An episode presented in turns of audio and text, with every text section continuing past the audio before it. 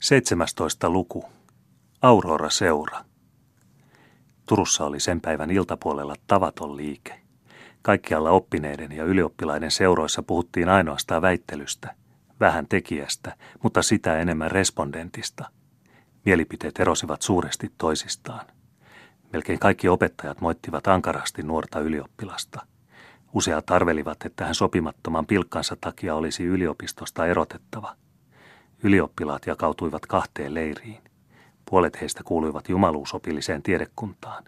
Siinä oli Paul Bertelschödillä kiivaita vihamiehiä ja nuo kovakouraiset tappelijat, joiden virkana kerran oli oleva saarnata rauhan evankeliumia, näyttivät olevan varsin halukkaita kouraan tuntuvalla tavalla rankaisemaan nuorta pilkkaajaa. Mutta kolme muun tiedekunnan ylioppilaat pitivät Paulin puolta ja ilmoittivat, että kuka vain uskaltaisi häntä hätyyttää, joutuisi heidän kanssansa tekemisiin. Kaikissa kadunkulmissa, kaikissa ylioppilasasunnoissa nähtiin joukkoja, jotka mitä kiihkeimmin väittelivät tästä tärkeästä kysymyksestä. Näytti siltä kuin olisi julkinen meteli oppineessa kaupungissa puhkeamaisillaan. Rehtorilla ja varakanslerilla oli levoton päivä. Aurora-seura, tämä nuoren suomalaisen kirjallisuuden ensimmäinen kehto ja aamurusko, oli kokoontunut maisteri Portaanin luo. Sen lähimpänä tarkoituksena oli toimittaa Tidningar utgivna av ett sällskap i Åbo, sanomia erään turkulaisen seuran toimittamia, joka oli lukuisaan jälkeen tulevaisten emäpuu, mutta kuitenkin niin pieni, että koko sen lehdistö, se on yhden numeron koko sisältö, nyt mahtuisi puolentoista palstaa meidän suuremmissa sanomalehdissämme. Numero yhdeksän oli pantu painoon ja sen korjausvedos oli nähtävänä. Siinä oli luettavana todistus jalomielisestä ystävyydestä – sananen kivimuurien rakentamisesta maaseudulla, kirjastonhoitaja Lefreenin kuulutus kansantapojen ja kansanpukujen muistiin kirjoittamisesta sekä uutisia kuolemantapauksista, nimityksistä, ynnä se puhe, minkä lehtori Alo Peus vähän ennen oli pitänyt hänen majesteettinsa autuaalisesta kuolemasta. Tarjoatpa jotensakin niukkaa ravintoa lukijoillemme, veli Portaan, lausui sukkela Kalonius ivallinen hymy pyöreillä älykkäillä huulillaan – Mitäs sanot, jos höystäisin numeroamme muutamalla palalla iloista tiedettä? Se on kai taas jokin hautauspuhe kuningasvainajasta, kysyi Portaan, jonka vakavat piirteet nyt myöskin kirkastuivat. Olen tähän saakka saanut kuusi kappaletta sitä lajia, paitsi niitä kahta, jotka jo olemme julaisseet seitsemännessä ja kahdeksannessa numerossa. Ja sitä sinä nimität iloisen tieteen viljelemiseksi. Olet oikein arvannut, sanoi Kalonius.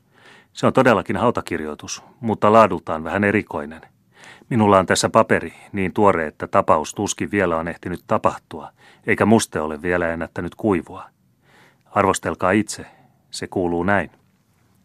Tuo Kleon, joka leukahansa, sai parrattomaan kaulustan. Kas ruumissaaton unissansa hän näki verkkaan kulkevan. Ol arkus sanat, eräs makaa, täs epäuskon juonten takaa. Mi löysi rauhan, huoli viis, niistä teologia naturalis – se on nuoren Kelgreenin terävän kynän jälkeä, huudahtivat muutamat. Meidän tulee kuta pikemmin sitä parempi kutsua hänet seuraamme. Kärsivällisyyttä, kuunnelkaamme jatkoa, hymyili Kalonius. Luuvalo eukon tappoi, oi, hälle laulun puhettaito soi. Historia kaivoi hälle hauan, toi metafysiikka surusauvan ja juridiikka mitalit. On lääketiede riemuissansa, näin taudis onnistuttuansa. Ol eksegetiikka suruinen, taloustiede toi havuja haudallen, ja sitten seurasi botaniikka ja kemia, astronomia, fysiikka ja lopuksi vielä matematiikka. Mut 18 kas, vuossadan henki istuipas, siinä ylimpänä punaviirein, soi piiska, vaunut läksi kiirein. Ja tuossa tieteet ällistyi, nyt seisoi kaikki suruissansa, mut Kleon heräs unestansa ja tunsi leukans sipaisten, siinä yhä papinkauluksen, vai kohta teologia kai – jo iäksi päiväksi surman sai. Ei, se on epäilemättä Klevberin kirjoittama, sanoi Portaan nauraen. Minä tunnen sen veitikan. Poikamainen vekkuli ja kuitenkin todellinen runottaren lemmikki. Auctor anonymus, nauroi Kalonius. En ainakaan neuvoisi häntä esittämään teostansa opinnäytteenä tuomiokapitulille. Mutta mitä arvelet, jos julkaisisimme runon otsakkeen käännös Ranskasta? Ei, sanoi Portaan, joka piti nuorisoa ankarassa kurissa – ne gutta quidem, ei pisaraakaan siitä saa tipahtaa julkisuuteen Aurora vaitelijalta huulilta. Ymmärrän, naurahti Linkvist, Ei pisaraakaan tuosta ehdottomasti tappavasta myrkystä, jonka voi karkoittaa ainoastaan kirkon äidinmaittoa puhdistusaineena käyttämällä. Me, jatkoi Portaan, voimme sietää melkoisen määrän attikalaista suolaa, mutta nuorisoomme se luulakseni tänään vaikuttaisi pahemmin kuin tupakka. Se on häväistys, jollaista ei aikoihin ole yliopistossamme tapahtunut. Tuo parraton kreivinulikka on pannut akatemian isät ihan pyörälle. Jos isien laita on niin huonosti, virkkoi Kustaa Veeman, suomalaisen kirjallisuuden dosentti, niin herkeä vannomasta isiemme luiden kautta. Mutta vanhat herrat käyvät rasvanahkaisissa saappaissa, eivätkä keikahda niinkään vain nuri jokaisen pikkukreivin edessä. Niin minäkin luulen, vastattiin. Poika yksinään ei ollut vaarallinen, mutta vaara oli siinä, että hän oli Mestertonin paha omatunto. Mesterton käytti nuijaa kuin riehuva Herkules omaa leiriensä vastaan, ja Bertelsöld suuntasi iskun – Huolimatta kaikesta Gadolinin kaunopuheisuudesta, kärsi teologia murhaavan tappion. Oikein, ja siitäpä syystä Anonymus on hänet haudannut, myönsi Kalonius. Hyvät herrat, puuttui Portaan taas vakavasti puheeseen. Voimme leikitellä tulen kanssa ja hetkisen huvitella itseämme liehuvilla säkenillä, mutta pahoin pelkään, että vielä näemme sen päivän, jolloin tästä leikittelevästä liekistä tulee hävittävä palo – Minua ei huoleta ylimielinen ylioppilas, eikä termeihinsä kuivettunut professori.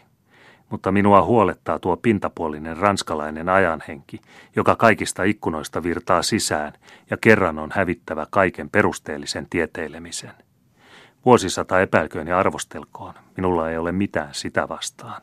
Päinvastoin pidän kritiikkiä sinä kiirastulena, joka on tieteet uudesti synnyttävä.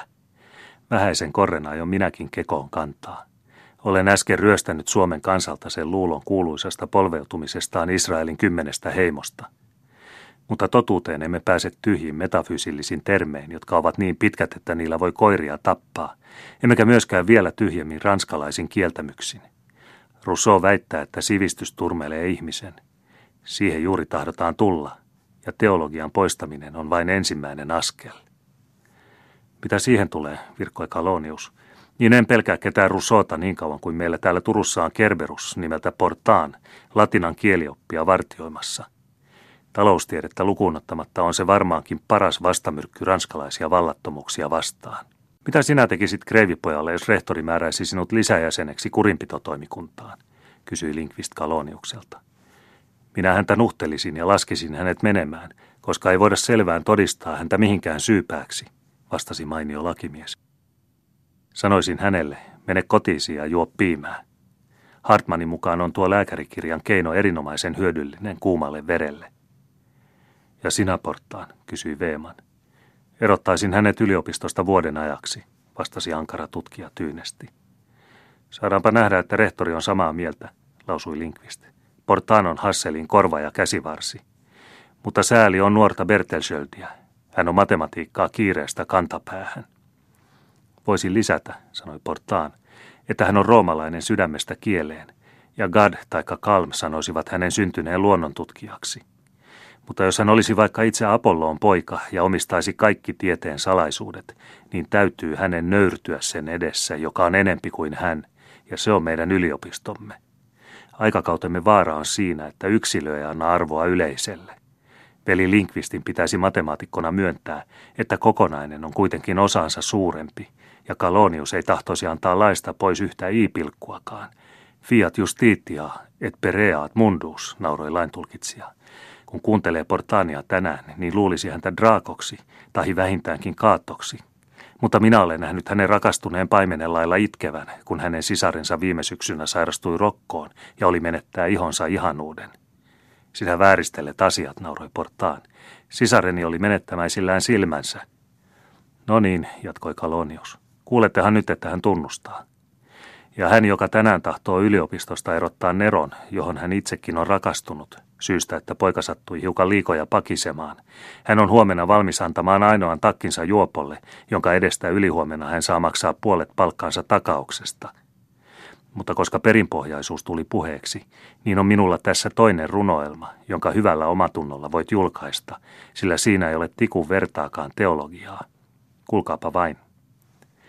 Jos sukkela olisi kaikki perinpohjainen ja hyvä äly turva hyvän sydämen, ja kuntoa jos kainous ain todistaisi, ja kohtelias häveliäs olla osoais, niin vaaraa ei se tois, herkkäuskoinen jo sois. Kas, siinä nyt on Kalonius taitoansa näyttämässä, huudahti portaa riemuiten, ja Aurora seura yhtyi iloon, sydämellisesti nauraen.